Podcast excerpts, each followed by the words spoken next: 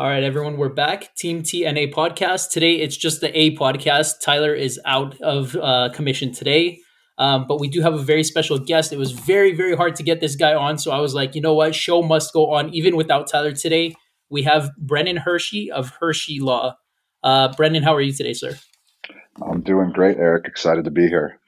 Um, we're we're very excited to have you. Um, it's weird for me to talk in, in third person, but you know, usually it's it's a dynamic duo. Today, you're just getting half of Team TNA, so um, I'm going to do my best to, to fill in both sides of this uh, questionnaire for you. Um, this segment that we're doing is called "I Want to Be A," and usually we bring in cool people with cool uh, uh, careers, and we ask them the ins and outs, how they got into it, some fun stuff, funny stories, a little bit of uh, insight, and we go from there. So Brendan Hershey is a, law, a lawyer or attorney. What, what, what was what's the right way to say it? To me, it doesn't matter. I think there's some other you know attorneys out there that think attorney sounds a little bit more prestigious, so they want to roll with that. But for me, it, it doesn't matter. I think most people use lawyer um, who are looking for an attorney. So you know, for me, it really doesn't matter. Okay, okay. Um, I want to ask you just from the start here. Can you tell us a little bit about your background and your education, uh, and and the path to becoming an attorney? Yeah, sure. So um, I took a little bit of a non-traditional route, I guess, to law school. Um, I was the the first of my family to to go to college. Um, you know, we you know we were lucky enough to be sent to, to private high schools, but neither of my parents, you know, went to um, college or anything like that. So it wasn't really something that was pushed on us. So when I graduated high school, um, from 18 to 22, I just moved up to Santa Barbara and kind of worked some odd jobs, you know, worked at UPS and stuff like that, just to kind of figure out what I wanted to do. Um, and then I decided to, to go back to school and I, uh, moved back to LA, uh, went to Moorpark Community College to kind of get myself straight. And then I, I, transferred over to UCLA for my final two years. And then after that, I did the um, two year program for law school at Southwestern. Most programs are three years long. Um, this one's an accelerated program that kind of allowed me to, I guess, catch back up to, to some of my peers who were, you know, done with school and kind of getting their lives on track. Um, but for me, it was a it was an awesome opportunity because they really focused on getting you real world ready rather than just it being you know a normal academia world where you're all you're doing is like studying theoretical crap uh, mm-hmm. they really allowed you to kind of get into it and, and, get some hands-on experience and they required you to do some externships and stuff like that so it was the perfect opportunity for me just to kind of um, finish my education and then and then go into the legal field. I had worked at law firms in high school and uh, while I was at Moorpark College, so I always knew that I wanted to eventually open up my own firm. Um, so I just needed to kind of get that certificate, you know, that that that uh, paper, the diploma, pass the bar, and then get some experience. And I was ready to open up my own firm. So that that's really really interesting. Can I ask? So you said that you you were from the time you were in high school already working kind of in the field. Is it something? What what drew you to to becoming in that into that field? What drew you to that field?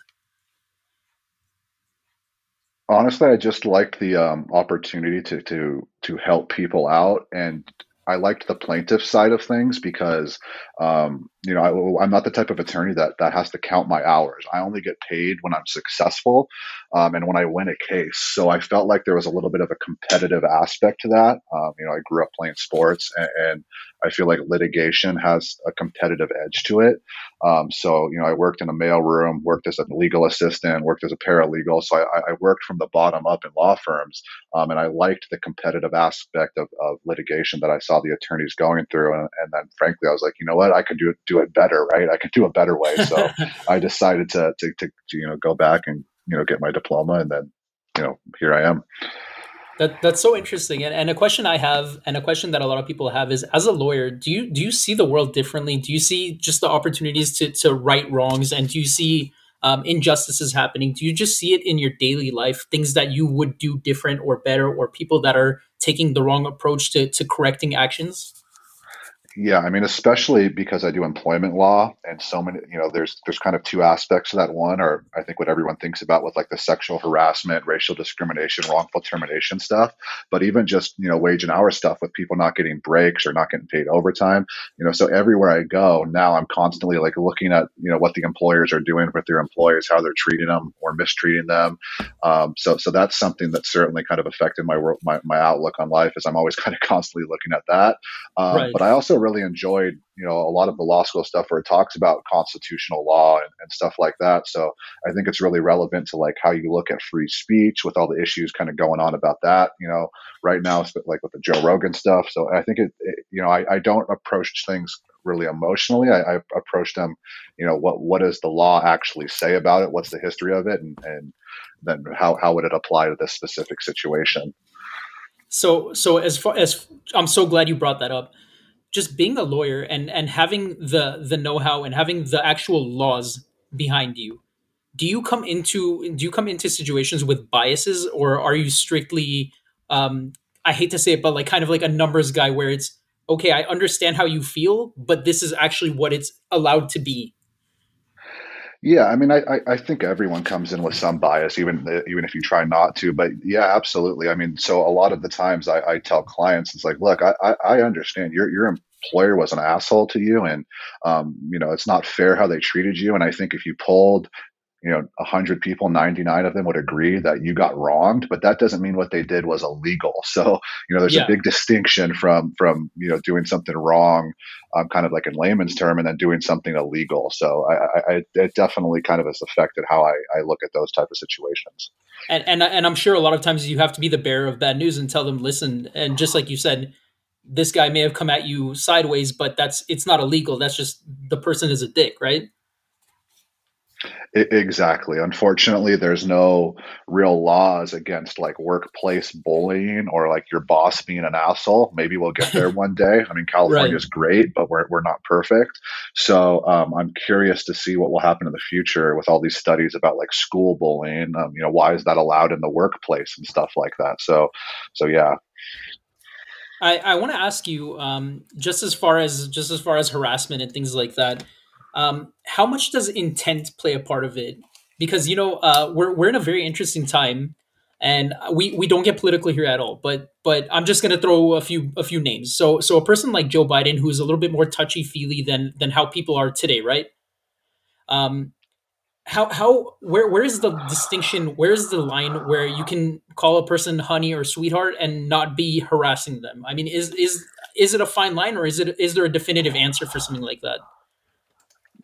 Yeah, no, it, it's it's an interesting uh, kind of problem that we have right now. I, I, think that most people, at least in my experience, some people, you know, give the older generation a pass on some of that behavior because right. I, I, think they do realize that maybe their intentions aren't, you know, of a sexual nature. That's just, you know, kind of the way that they, you know, have always done things. So, um, I, I, think it's kind of natural that sometimes the little older generation gets a pass, but you know, if, if you're a part of the younger generation and you're doing that, I think it comes off as creepy. So exactly, it, it's def it's definitely a, you know a kind of a, a weird time right now to deal with those. But you know, I'm assuming you know in the next ten years, it's just going to be completely unacceptable across the board.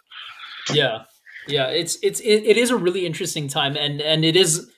Um, I, I worry that it's it's making people a little bit trigger happy. And I want to ask you: do you do you find that in today's society, people are a little bit too um, anxious to sue people and a little bit too into uh, looking how they were wronged and if they were wronged and if they're due to be uh, uh, uh on, on on the receiving end of a little bit of a, a financial win?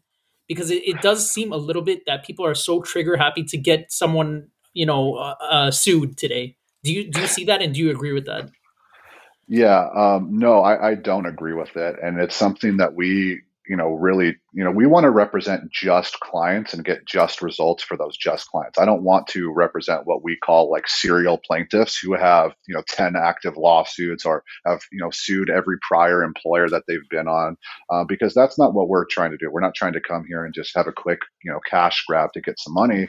We yeah. actually want to represent people who, who deserve it and, and need our assistance. So during our screening one of the first questions we ask are about any prior lawsuits and then we look into them because you know know, it's a huge red flag if they have multiple lawsuits. It doesn't mean that, you know, it, it can't, that it can't have happened that they weren't that it can't have happened, that they actually deserve to have those lawsuits, but it's a pretty big red flag, and we look into them a lot more thoroughly if that's the case.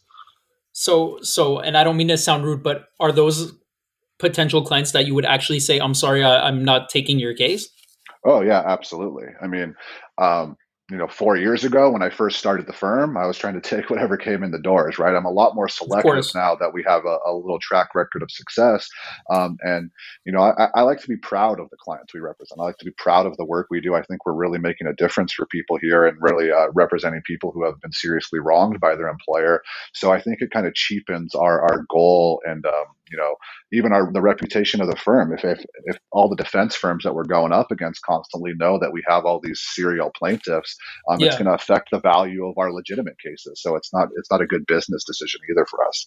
That's true. That's true. And you can't say and you can't say yes to everyone, and you can't always be a hero, especially when a person is is looking. And can you tell, like, just a few minutes in, can you tell?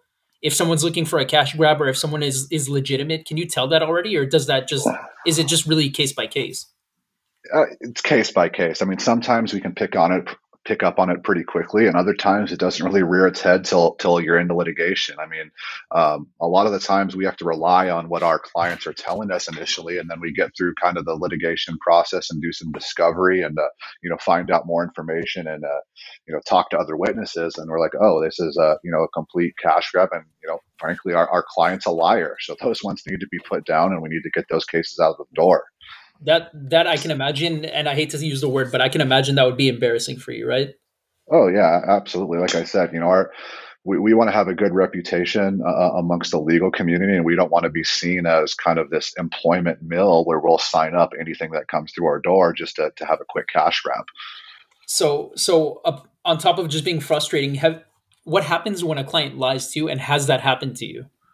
Yeah, it, it has. So, um, about a year and a half ago, two years. I'll just give you a quick example. We had a, a, client who, um, in her deposition, told told us that she had, or you know, the, it was in her deposition. So the defense counsel was asking her, "Do you have a, a journal where you took you know notes about how bad this sexual harassment affected you. Um, and she told and she answered yes which was news to me because i had never seen that journal. And then obviously the other side now is entitled to get a copy of that journal and look at it. And when she brought us the journal i mean it was clear that she wrote down the she wrote all of the entries 30 minutes before in her oh car with the same ink. So at this point, you know, I, I know that the other side, it was, it was, a really reputable firm. Yeah. I knew that they were going to catch on to it right away. I knew that they were going to get a forensic, you know, a handwriting forensic expert or whatever to look into it. So I immediately subbed out of the case. I was like, I'm not going to represent you. Um, one, because now I have, I have to produce this and I know that it's forged. So you're putting me in an ethical dilemma. And I immediately subbed out of the case because I wasn't going to be involved in a case like that. Are, are you are you allowed or is there a penalty to just mid case say you know what the, the client just keeps keeps pulling you know uh, rabbits out of their hat and and just throwing me for a loop are you allowed to to excuse yourself from a case uh, it kind of depends. I mean, there's some professional rules uh, of responsibility, we call them, that apply to lawyers, and it kind of lays out when it's appropriate to to withdraw from a case. Um, but if your client's lying to you, that's a situation where you can. Um, I have a case right now, like where we went to mediation last week, and we were recommending that our client, you know, takes a, a you know a settlement for like fifty grand or whatever, and he thinks it's worth a million dollars, and we just have such a huge difference of opinion on the value that you know I'm not going to just keep spending money and hours on the case when uh, you know he's not being reasonable. So that gives us an opportunity to withdraw. So there's certainly uh, you know certain situations where we, we can withdraw as long as we don't like prejudice our client where it's you know a day before trial and they're not going to have an attorney or something like that Right, right. That's just that's just being a human being and being fair at that point, right? Yeah, and it's also you know required by the state bar, so you don't want to go afoul of them. Right, right, right. Um, give me one second. I'm just I'm just looking over my notes. I have we have so many questions. So I, I was explaining to Brennan before the episode. The way that Tyler and I come up with these episodes is is we get we get a person like Brennan who we say, okay, we have an attorney at our at our fingertips. What's what's everything we can poke, prod, throw at this person and get the ins and outs of the industry and just figure out really what it is. And also, we do have so many questions from our you know people that listen to the show and and want to ask a lawyer and finally have the opportunity. Um, so that's why these are a little bit all over the place. I'm just you know letting Brandon know it's it's his first time with us here. Um, what else can I do? Uh, when is it right to go to HR and management versus seek legal help? So um, I, I, would say that you, it's always good to start with HR as your first um, stop because even if you do eventually get legal help, one of the most important things that we look into is did this person complain to HR and what was their response? So, um, I, think it's important to start with HR, but then there's obviously, you know, some severe, egregious situations where the client, you know, the client doesn't even want to return to work after what happened. You know, for example, we're representing a waitress at a restaurant down the street who was choked by her manager. Oh my god, uh, her, her, male manager, and and then um, you know she didn't she never wanted to return to work. So at that point you know she's she, no matter what hr does she's not yeah. going to feel comfortable going back because it was the owner of the restaurant that choked her. yeah understandably. so, yeah. So so at that point it would be correct just to to jump hr and go straight to legal counsel yeah, exactly. So when there's you know a point of no return where you're never going to go back to the company, and it was somebody in a supervisory position that was you know harassing or, or, or discriminating against you, then I think it's a it's uh, you know appropriate to just reach out directly to an attorney, um, or or if you you know you know that you're not getting your your 10 minute breaks or your 30 minute lunch breaks or you're not getting paid overtime, you can just come directly to us and we can help right that wrong as well. So, okay, so naturally, a follow up question to that would be um, people who seek legal help. Uh, do they continue to work and continue to act business as usual? Do they continue just to to to grind the nine to five? Do they go to work the next day? How how does that work? If they reach out to you and say I'm being I'm being wronged and give you you know their paper trail, do they continue to go to work after that? Um, some, yes. Some of our clients do. I'd say a majority of them don't reach out until they've been terminated, and you know, then they want to right the wrongs that have happened to them.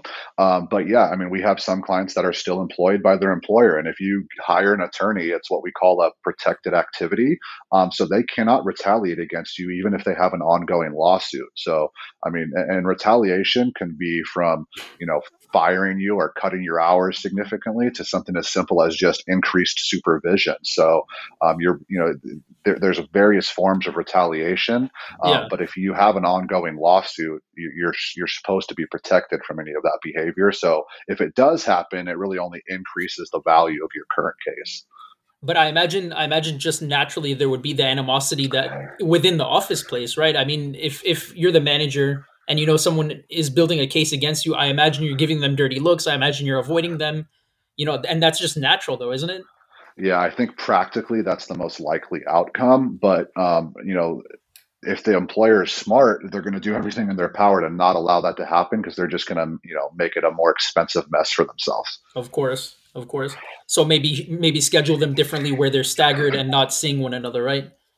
Yeah, exactly. Things like that. Okay.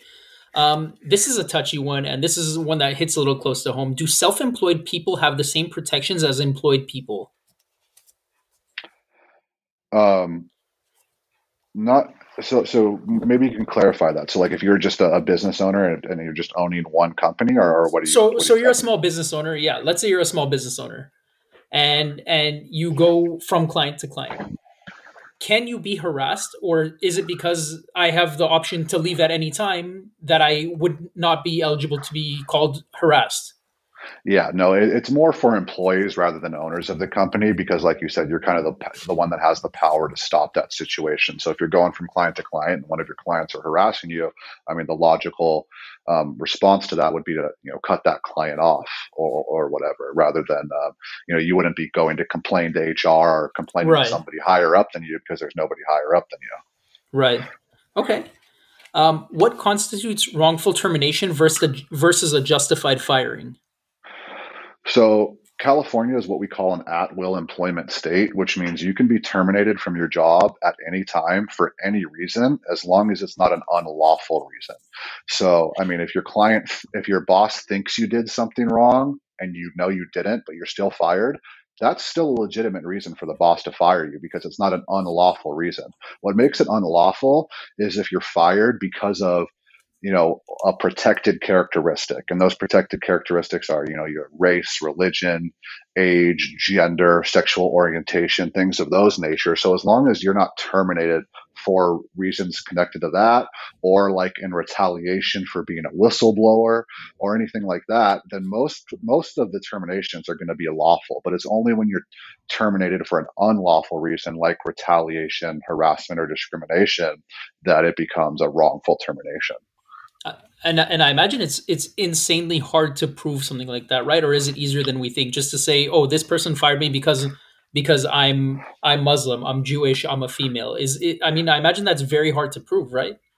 Yeah, and in most situations it is. You know, it's it's rare where we get a smoking gun where there's an email saying, "Hey, I'm terminating you," you know, because of your race or your religion, right? The most of the time it's based on circumstantial evidence, maybe a few offhand remarks, or you know, sometimes we have to look at um, what's called like disparate treatment. Was were the females, you know, disproportionately terminated in this office as opposed to the males when they are having the same type of performance, and, and really look at the you know the numbers and the and circumstantial evidence to to build our case.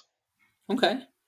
Um, one of the things I saw that that that your firm handles is product injuries. I thought that was fascinating. Just just the title of that because I can just imagine how many what in, what that encompasses. That's a huge huge thing, right?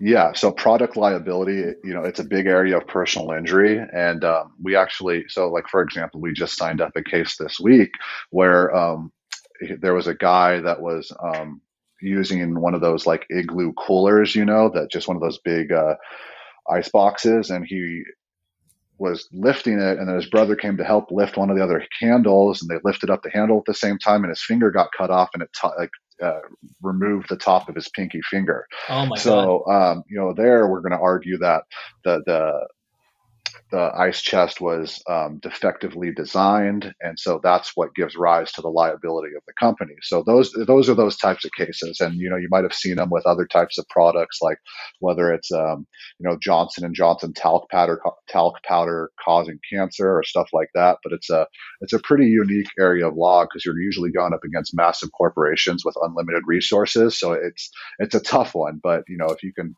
uh, show that there was a defective design, it can be a pretty uh, you know lucrative type of case.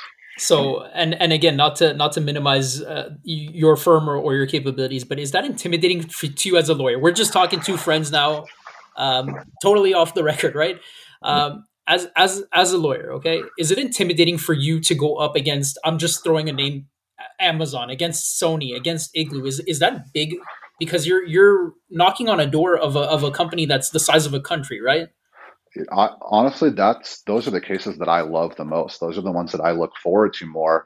Um, so we we when one of our core values is being fearless, and, and, I think it's important to be fearless as a plaintiff's attorney because you have to go up against these major corporations um, and these huge defense firms with unlimited budgets, and we have to try to figure out a way to kind of level the playing field. And and the way that we do that here uh, at Hershey Law is to kind of employ legal technology. There's so much um, you know the, the law field is so it, it's really a dinosaur. There's so many people that really aren't tech savvy. Um, so one of the things that we think differentiates us from other plaintiffs firms especially is that we've really embraced kind of the tech revolution that's going on in the legal space to try and help us level the playing field with these huge massive defense firms. And um, you know the other thing is you know if we get a good enough case uh, they've got deep pockets and we can really hit them with what we call punitive damages which are damages that are designed to actually punish the defendant, um, and then we can really make a difference. I mean, there's a a case that just happened uh, up in Northern California, um, tried by a, an awesome attorney named Bernard Alexander, where he got 155 million against Tesla uh, for racist behavior that was going on in their warehouses. And you know, when you hit them for that type of verdict, you're making a huge difference, oh, not just amongst Tesla, but other corporations that see that as a warning sign and hopefully try to, you know, prevent that from happening at their workplaces. You know, not because they care about the the employee, but because they care about their bottom line. Of course, of course. Um, I, I want to ask you, and it's a little bit of a tangent, but just just because we we did knock on something like that, where it's someone you know a David versus Goliath story, is it is it is there any ever danger uh, to to the job? I mean, do you get do you get threats? Do you get intimidation, maybe from companies, maybe from employers or or things like that. Because unfortunately, you you don't have the luxury of hiding. You're you're yeah. Brendan Hershey. You're Hershey Law. Your name is on the side of a building. Everyone knows where your address is. They know what your office hours are. You know, uh, is is there is there any fear in that? you know, I've been lucky so far where I haven't had any direct threats against me. But um, I mean, just two weeks ago, we have a client that um, is we're getting ready for a trial on, and he received anonymous phone uh, a phone calls threatening him that if he showed up at trial, that they were going to shoot him. Um, and that's Jesus. just for a simple wage and hour case. Um, so, you know, there, there are, you know, when you're coming after somebody's livelihood and, and, and, and, you know, coming after money for people that have started these businesses, obviously it can get pretty contentious. Um, thankfully, I haven't seen any of that happen, but I have heard some horror stories of other attorneys where you have a disgruntled client or a disgruntled defendant um, that really takes it out on the attorneys. So, uh, I, you know, yeah, there, there's a, a little bit of a worry there, but thankfully I haven't had to deal with any situation like that personally. Thank God. Yeah. Um, okay. Sorry. Sorry for taking those tangents. It's just you know one thing leads to another, and and and you're fascinating. I mean, it's it's crazy that that you took out the time to to to answer all these questions for us, and we appreciate you for that. Yeah, of course. Um, so if there's a recall, uh, which happens all the time, and people neglect the recall, are they still are they still uh, eligible for for for being injured by the product? I mean, just like you said for the igloo case, right? Let's yeah, say they it, said sent out a recall and a person neglects the recall. They're like, whatever, I don't care, and and they still get hurt by it. Are they are they yeah. still entitled to anything?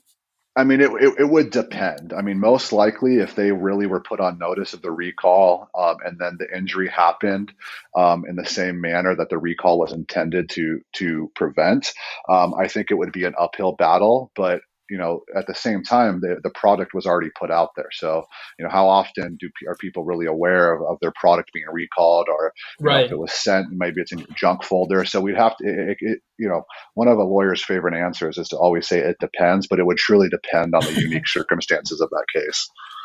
Okay. Um, let me see what else I have here. So, just be, being a lawyer, do you do you and we we touched on this earlier when i asked you if you see the world differently. Are you able to disconnect work from home or do you always carry it with you? Are you just a lawyer 24 7 do you i mean uh, it must be it must be hell for your partner to to be home and, and try to start any kind of an argument with you right well my wife's an attorney also so oh, no. i think it's it's worse for me if i try to start an argument with her um, but yeah, no, it's it's tough because it is a, it is a twenty four seven job. I, I, really try to prioritize having a strong work life balance, um, not for myself, but really for all my employees at the firm. Uh, you know, I have a two and a half year old daughter, a, three month old son. I, I enjoy going home and trying to disconnect. So, you know, I think I'm pretty good about it. Um, I try, you know, I don't like my staff working weekends. I think that's one of the other parts of our, our industry that's really like a dinosaur. It's these attorneys pride themselves on how hard they work. I pride ourselves, I pride ourselves on how smart we work. I try to work smarter, not harder. Um, and I think if you come into the office burnt out every day, you're not going to be the best version of yourself. So I really encourage my employees to to go home early. We shut down the office at two o'clock on Fridays. I pay them for the full day just to get out and uh, kind of get a head start on the weekend. Um, and, and I think that's really important because um, litigation and being a lawyer, it's it's stressful, it's combative, it's competitive, um, and you got to be able to turn it off. Yeah, I'm, I'm, that's that's actually really cool of you to say, and that's a really cool perspective that you have on it. Um, so, and and I'm glad you brought up because everyone has in their mind the stigma of the lawyer just you know working. How do they say burning the midnight uh, oil, right? Right. Where they're just a 24 seven thing and they're, you know, up, fall asleep with their face in the book and all that. So I'm, I'm really glad you brought it up and, and humanized it. Um, what are some things about being a lawyer that people might not know or expect when getting into the field? I'd say that you know most of your time's not spent in a courtroom. You know, most of your time's spent kind of in the office getting ready to go to court. Uh, but most stuff you know most of the important stuff that happens in the in the life of a lawsuit doesn't really happen in court so i mean depositions discovery work um, and, and, what i mean by those are that's really where you have an opportunity to ask people questions um, you know on the record or send them written requests that's where you really you know lose or win a lot of these cases obviously trial is incredibly important too, and that's your last opportunity to win a case. But most of the groundwork for your success or your failure has already been laid throughout the litigation process. So I, I think that you know most people kind of envision us in suits in court constantly, but it's it's really um, you know that's actually you know especially now with COVID that doesn't happen often. right. Um, what was I going to say here? Oh man, I, I had something I had something perfect for you too. I that I was going to follow that up with. Uh, give me one second. Um, what would you say would be is the most frustrating thing in your profession? Hmm. Most frustrating thing, um, I think, would be when you go up against, you know, like an opponent. When I mean, you know, a defense counsel who who treat who who doesn't who treats the other side with complete disrespect. I think there's got to be kind of some professional courtesy amongst the attorneys, um, and um, I think there's a lot of, especially on the defense side, who who really enjoy being combative and, and enjoy making the process miserable because they think it gives them some type of advantage in litigation. Uh, but I've always found that I get better results when I get along with opposing counsel rather than you know make it contentious. I mean, obviously, you know, there's a point and a, there's a time and a, and a place to make it contentious and to fight for the rights of your client, but there, there, I think there's a lot of attorneys that you know that's how they live their life. That's how they treat their staff. That's probably how they treat their you know partner or kids at home as well. And I just don't think that's the way to do it. So I think that's frustrating. Is kind of trying to you know get out of that stigma, especially with you know some of a lot of the older attorneys. I think that was just the culture for a long time. So I, I, that's something that you know I don't like about the profession. So so on that note, also like how I mean, obviously, you do take it personally, though, right? I mean, when you're when you're standing on a plaintiff side and you're looking across at a defendant side and you're looking at their attorney or you're looking at their client, you're you're almost standing in the shoes of the person that you're defending, right? You do take it very personally.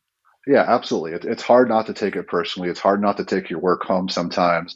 Um, yeah, absolutely. Especially, you know, when you're deposing somebody and he's just lying through uh, his teeth to you for five straight hours, it, it gets pretty frustrating. But again, um, that's where I think it's important to figure out something that works for you to decompress before you take that home. Okay, and and and please, please don't be offended by this question. Is it is it ever a numbers game? I mean, when you're uh, a, an, an attorney for a defendant or you're an attorney for a plaintiff do you say I lost X amount and I won X amount? Is is it ever a numbers game, or is it really, hey, I I won for this person, or I wish I could have done better for that person?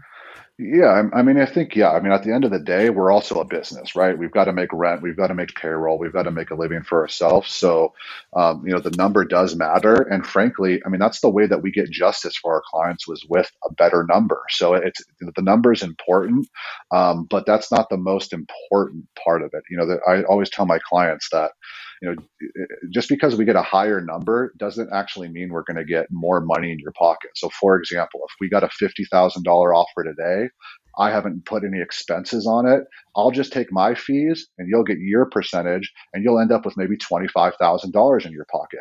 If we get if if you make me spend twenty five or fifty thousand dollars on your case, I'll be more than happy to front that money and do the work. Now we get you a hundred thousand you're still only getting 25 or maybe even less in your pocket because um, you know my percentage went up the costs on your case went up. So i think it's really important to, to really explain to your clients the pros and cons of all aspects of litigation and then do what's right for them. And that will lead to you getting referrals and that will lead to you getting you know better cases where you can actually hit that big number but not at the expense of the client getting less in their pocket. So that's you know one of the i think the conflicts of interest that between a lot of attorneys and their clients is sometimes getting a, a, better big number for the settlement doesn't actually result in more money in your pocket. So it, it only benefits me. I'm going to get more money. The court reporters are going to get more money. The doctors are going to get more money, but you're not. And I hate to see clients get taken advantage of by other firms using that kind of scenario. I, man, you're you're so fair and it's so refreshing. You know, people always think lawyer and it's it's almost a bad word. And I and I hope you don't take offense to that. I I, I wonder if that exists in your world. If you know that that's how people do think when they hear lawyer, they're like, oh man, here comes a shark. You know, like coming to, coming for blood, right? No, absolutely, and um, you know it's it's funny that you said that, and you used the shark as an example. Our logo is actually a shark, and it was kind of a play on that thought. And I was like, look, everyone thinks that we're some shark, but really the way that I want to use this logo as the shark is, you know, it's like, look, the, you know, the shark is, is kind of the baddest fish in the ocean. We're not afraid of other bigger fish.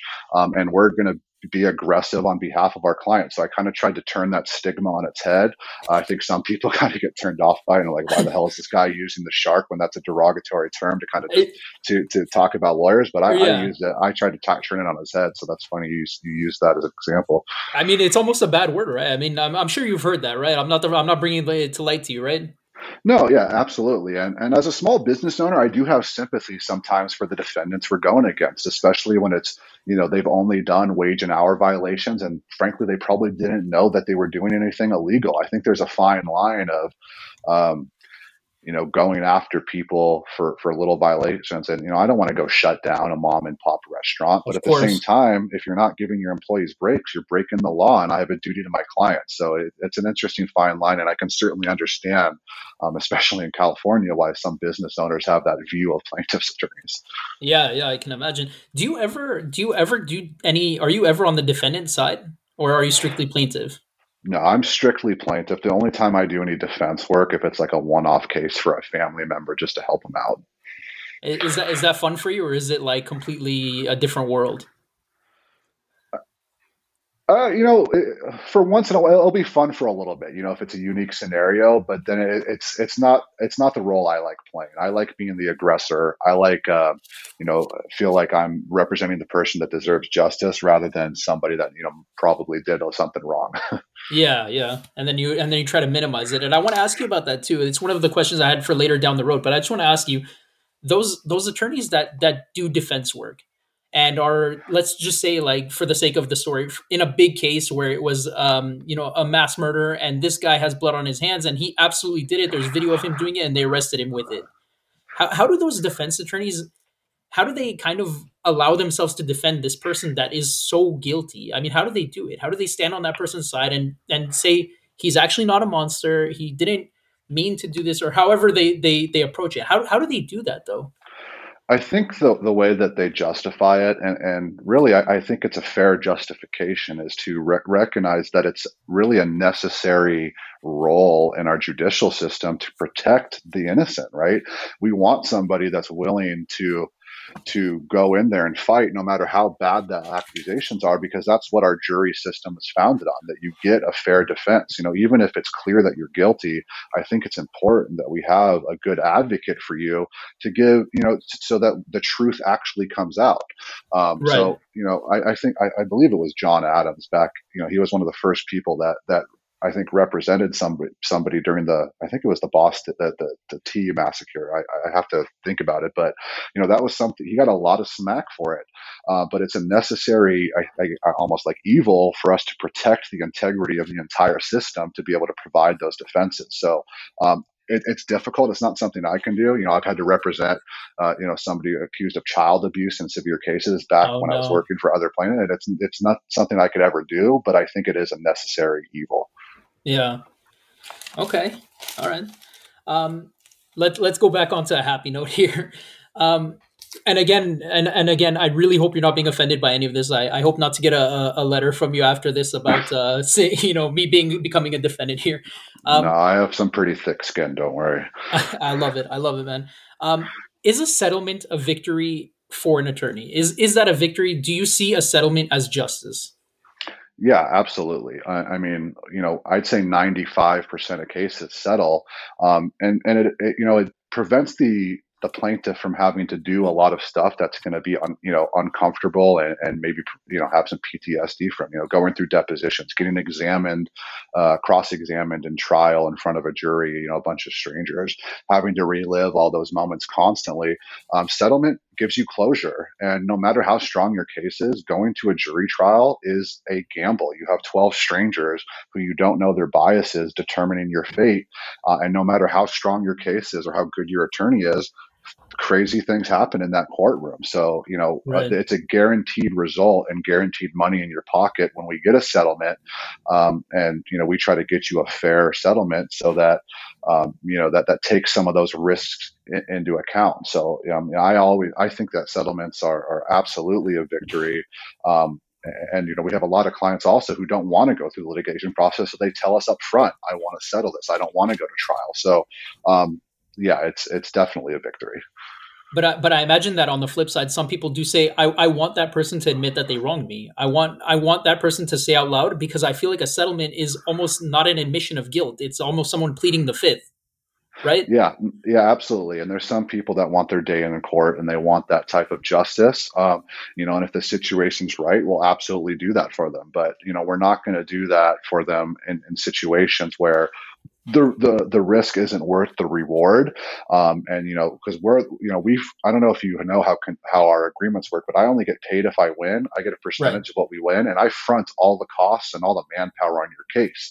So it's a bad business decision for me if you're insisting on me to go to trial. I know we're going to lose. I'm not going to do that because it's gonna I'm going to be out money. I'm going to be out manpower, and then you might owe costs at the end of the day because you lost at trial. So, you know, that uh, I get that people want that day in court, but you know, it's, we we can only do that for them in the appropriate situations.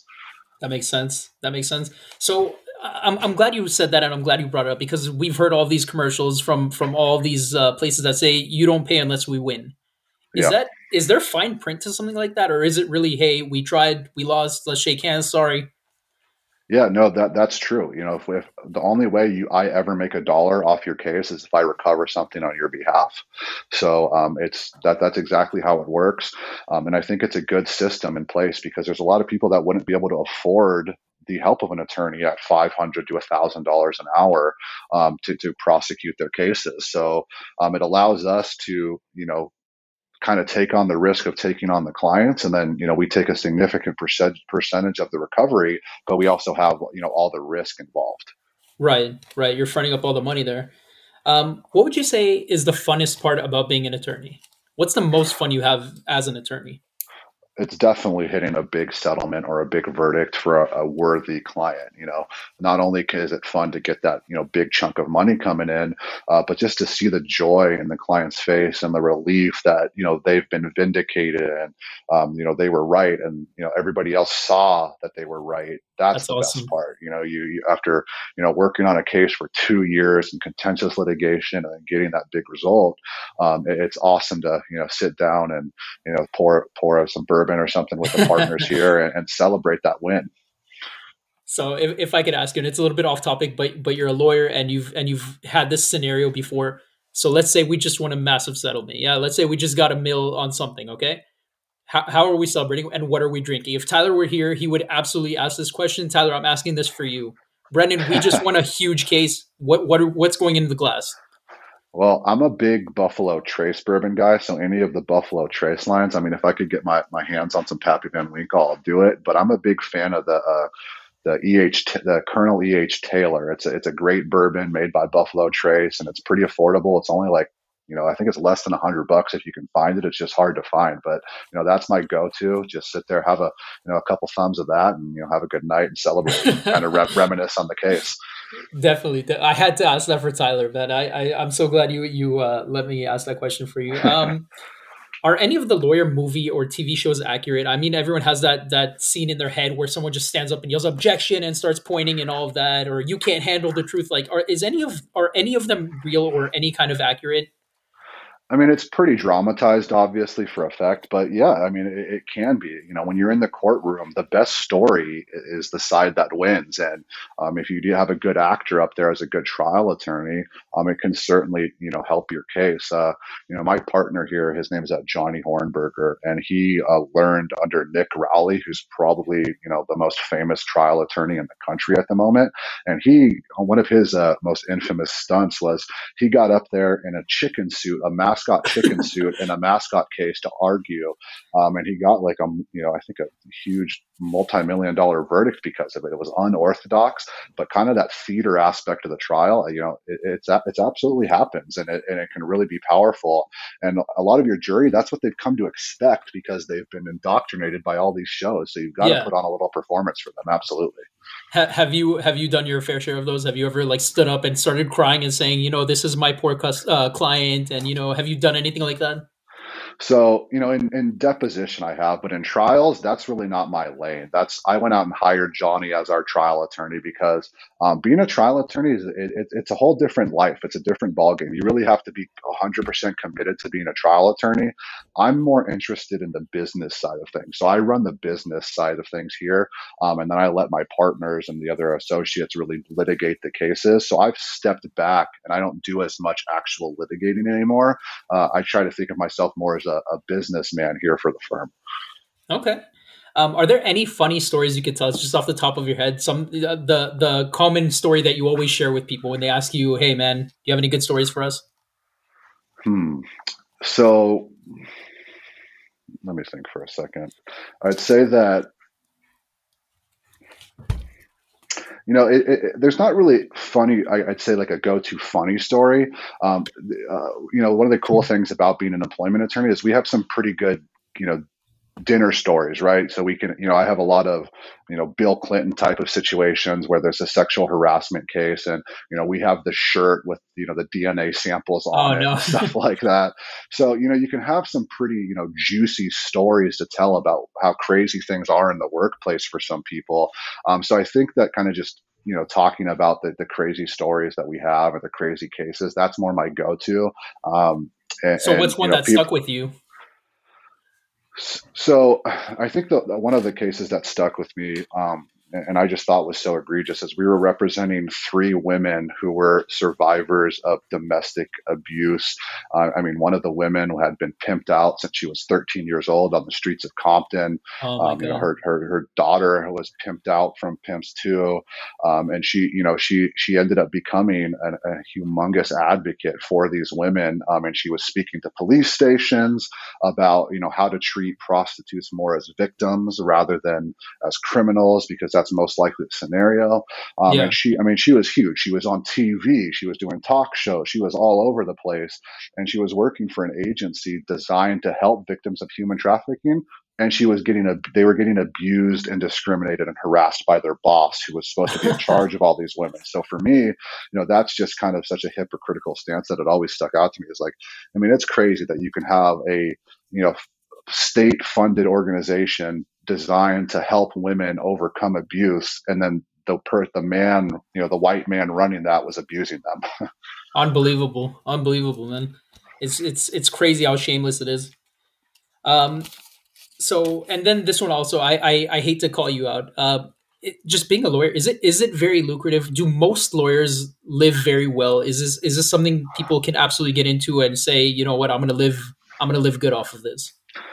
You know not automatically, really. It's not. I mean, right now it's a better time to be coming out of law school. But when I came out of law school, I mean, my first job was you know a salary of 50, 50 grand with bonuses and i was you know $250000 in debt from going to law school so yeah. um, it's not automatic you still have to work hard so just because you go to law school and pass the bar doesn't mean that you're going to get a high paying job you still have to you know work your way into becoming a good attorney and you know that takes a lot of you know individual work. You're not just going to go somewhere and be mentored automatically. You kind of have to put in the groundwork to learn your area of law you know and, and, learn the nuances of being an attorney whether it's you know how to take depositions better you know how, what type of discovery send how to become a better writer when you're doing your motions.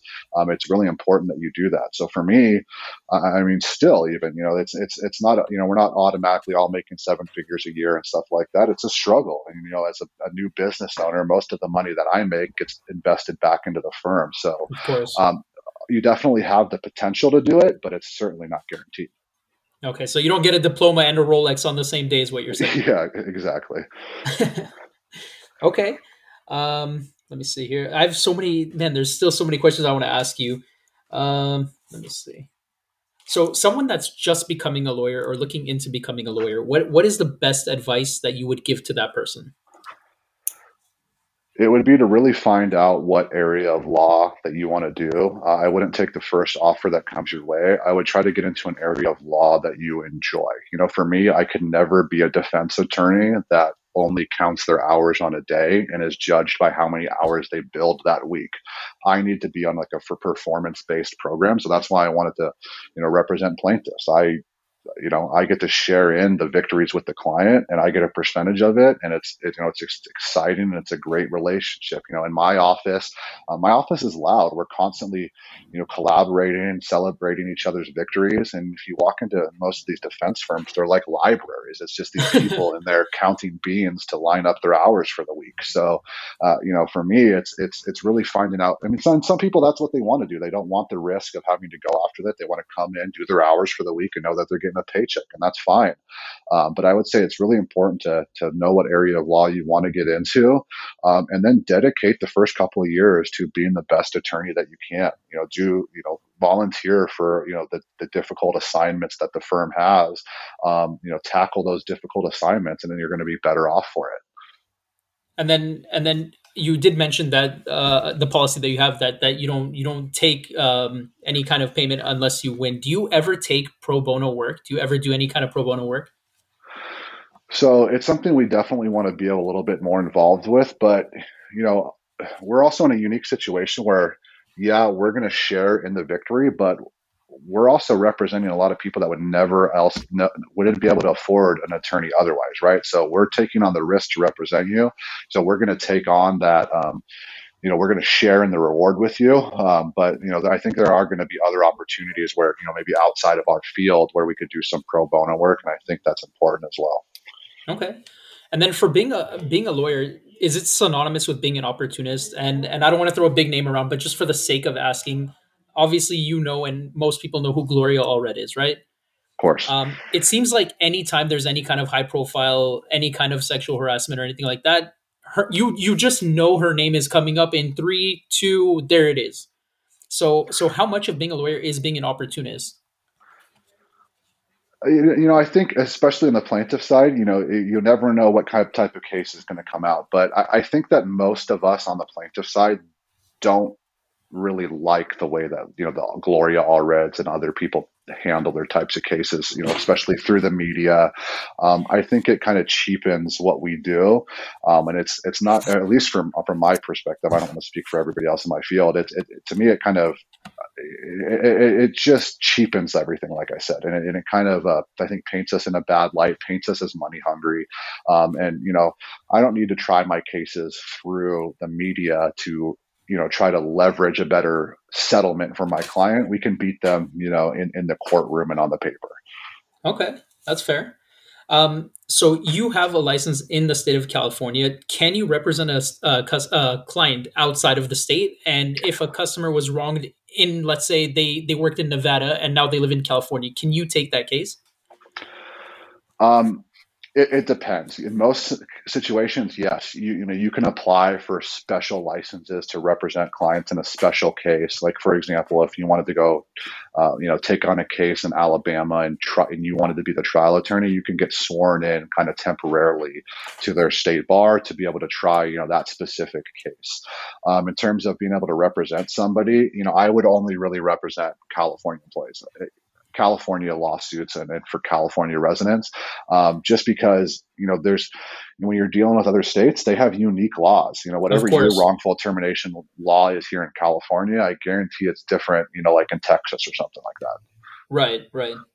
So you kind of you kind of stay in your lane as as far as that goes. You're a, you're a California guy, and you do for California people. Yeah, so we'll do deal California laws. We will go into federal court here in California, but that's when you're dealing with federal laws. That's a little bit more uniform, obviously, as well than you know different states. But uh, yeah, I think most attorneys are going to stay in their lane unless you're like a go-to trial attorney like this Nick Rowley that I was talking about earlier. You know, he's sworn into like ten different jurisdictions, and he gets he gets temporarily sworn in all the time just to try cases. So. So is is that guy a hero of yours, or like you know he he seems like a big big deal? I mean, who are some of your heroes in this industry?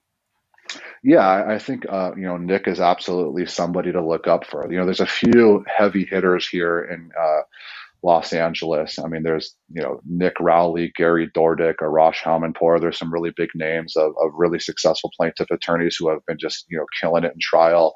Uh, Genie Harrison's a, a, really awesome woman who's been doing the same for employment law. So you know, and one of the, the cool things about being on the plaintiff side is all of these attorneys are really willing to help out the younger generation or other plaintiffs attorneys because they realize like oh cool bernard alexander he just got 155 million in tesla we can use that now as a threat to increase the value of our cases.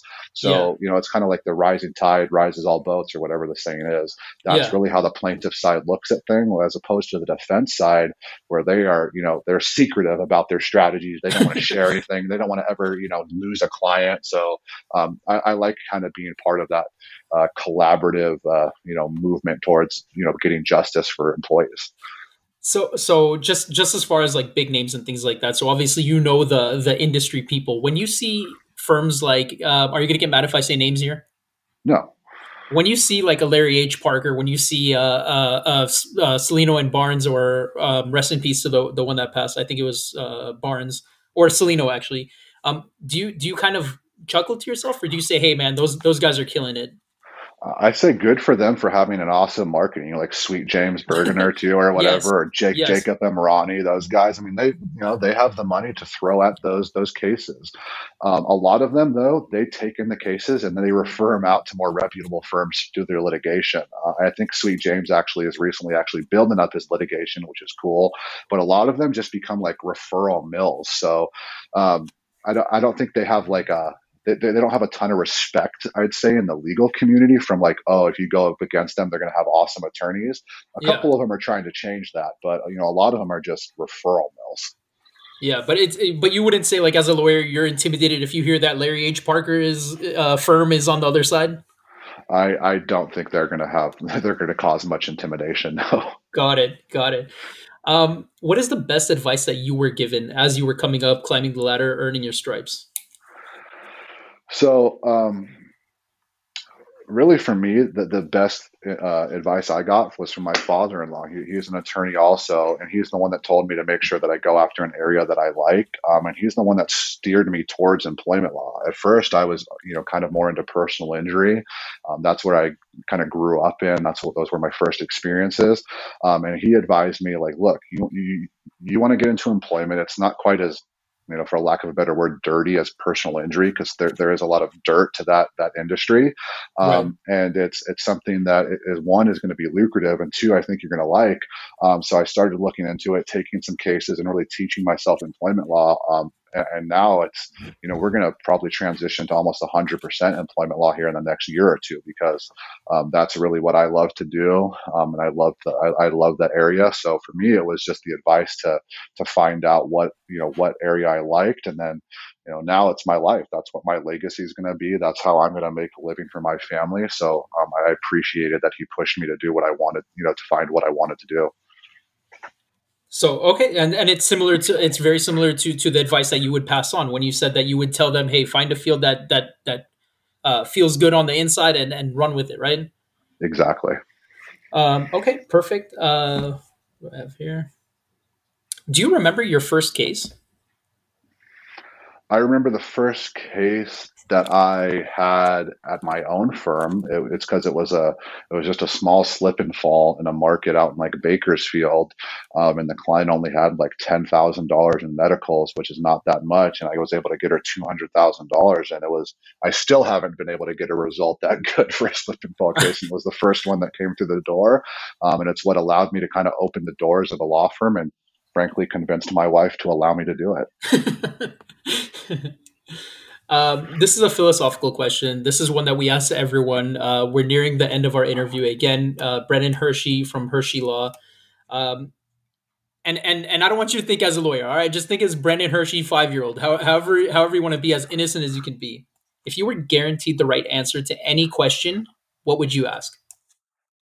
Yeah, so that to me that's it's pretty easy and i'm going to answer it like i'm a five year old i would want to know the next time liverpool is going to win the champions league it's probably going to be this year i'm sure um, and i'd want to know so i could go so i can go to that game and then i could bet unlimited money on it and make some money. That would be probably the answer i would want to that you know what and this is super random because not a lot of people not a lot of people follow you know uh, football like that but i'm i'm also a huge liverpool guy and that's so random that that we landed on this together when steven gerrard left i i swear it's one of the only times as an adult man that i got tears in my eyes well, at least he came to the Galaxy for a little bit, right? You got I, to see him in person. Yeah, but he played the bench. You know, he wasn't he wasn't the Steven Gerrard captain of Liverpool anymore, was he? I mean, he was I mean, it was the end of the run for him. I think it, it, was cool having him here. It was cool having him at home. But you know what I'm talking about, man. Like that's yeah, yeah.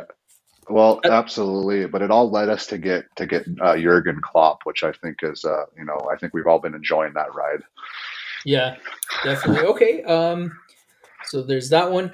Um, the the last two things I have to ask you are if anyone is looking for legal counsel, if anyone is looking for legal advice, if people are looking to find follow you um, see what you're all about. Where can people find information about Hershey Law? Yeah, absolutely. I think the easiest way is just to go onto our website. It's hersheylaw.com, and that's you know Hershey like the candy bar. Um, and then you can either fill out you know an intake form or give us a call at our office. We have some awesome you know intake people here who will take down your information, uh, and then we'll get back to you and see if it's something we can help out. And then I always offer free Zoom consultations with our potential clients as well. Um, and you know we're always here for any employees that have any questions about what's happening at their workplace. And then are you guys active on social media as well? relative i mean we have a few you know company profiles on instagram and stuff. I think it's you know at hershey law um, and stuff like that. We're not too active but it's something we're trying we're going to try and increase our presence here over the next year. You know i'm going to have to get a i'm going to have to give in and get a tiktok or something. Okay definitely. And the very last question we ask and i know it's super random but it's just insightful and it's fun to know about these people. What is your song of the day today honestly, I, I was I, I, went to my Spotify to see what it was. I've been listening to a lot of Joyner Lucas lately, and that the Your Heart song. I don't know. That's the one I've been listening to a lot recently. Okay, all right. I'll I'll join you in. Um, let me see. Uh, I'm gonna do "Sabotage" by Beastie Boys. That way, we we each gave one. That way, it's silly, but it's goofy on both of us. Brendan Hershey from Hershey Law. We appreciate your time. Thank you so much for giving us an hour of your time. I'm terrified to see the bill that's going to come to me right now, honestly. but, All right, Eric, I appreciate it, man. Thank you, man. I'm going to wrap it up here. Uh, anyone looking, Brendan Hershey, Hershey Law, HersheyLaw.com. Check them out. Thank you.